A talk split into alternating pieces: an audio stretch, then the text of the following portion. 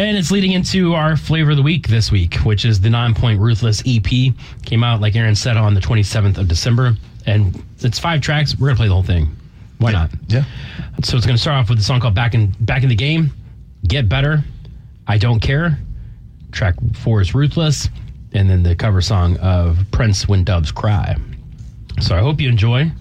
This is the Ruthless EP from Nonpoint, and we'll be back to talk about right after this. You're listening to The Itch, Flavor of the Week.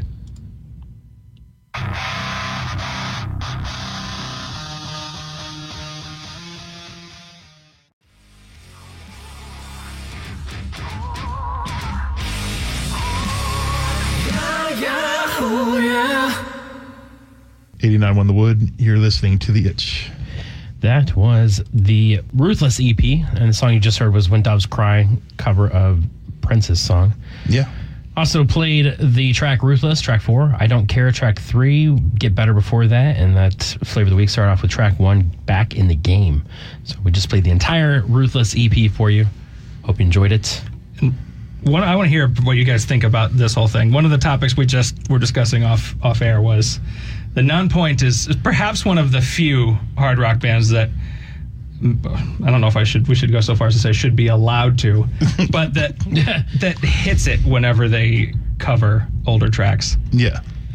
Yeah, you know, I, we were talking about it. Nonpoint's a, a fantastic band that does great covering songs. Almost every song that they've covered that I- I've heard of, anyway, is is amazing. Right. Yeah. Um, you know, they've got in, in the air tonight, and there's also uh, they did Billie Jean, uh, which was a really good kind of different tone. Yeah. Uh, they also covered uh, "Evil Ways" by Santana, which they just make it their own every time, just Yeah. like they did with that that one, and but still not taking away from the original song. I mean, still because that's the thing. We talked about this on our podcast. Prince does not like being covered. Like he did not like being covered when he was alive. No. Obviously, he's can't have a Santa right now, but Yeah. um, he yeah he because he, felt that when he released the song it was perfect. It couldn't get any more perfect than what it was. He was he was a perfectionist with everything that he did, and uh, yeah, so He also didn't like being parodied. He was one of the few people who famously turned down Weird Al, and that's Yes. that's unfortunate. I would have loved to hear what what Weird Al could do with that. Nonetheless, Nonpoint did some good stuff with it Yeah. Uh, and so, what do you think of the rest of the EP? Um, it was good. I I still don't think anything topped um, Ruthless, Ruthless. itself. Yeah. But uh, other than that, it's uh, it's good stuff, and I can't wait to hear what what else they have in store. I mean, tracks like two and three, I don't care, and get better, Yeah. uh, are great. But yeah, like you said, Ruthless is by and far like kind of the best song, and I think releasing that track first, yeah, you get get everybody excited about their e- you know about their record deal and or their own record label, I should say. Yeah. uh, and and get everything excited about the upcoming EP. But my my problem was that it was so good. The song "Ruthless" was so so good that like I you know every song you just try to compare it to that, Right. Yeah. Um, and and they're not comparable. It's true. They did lead with the right one. For a little backstory for anybody who's not aware, Nonpoint for the last two years, they went fully independent and formed their own record label that is you know owned and operated by themselves and a couple of other people.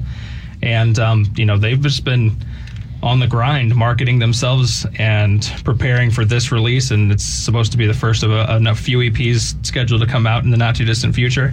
Uh, they put out Ruthless earlier this year, and it it caught on really well. They just released a music video for Back in the Game that you can look up as well. And we had the pleasure of speaking with Robb and Jason, the longtime drummer and the newest member, lead guitarist of the band, um, on our podcast. And those those guys gave us a lot of time and a lot of insight into the the process of being independent and making this album. yeah. And um, it was really cool.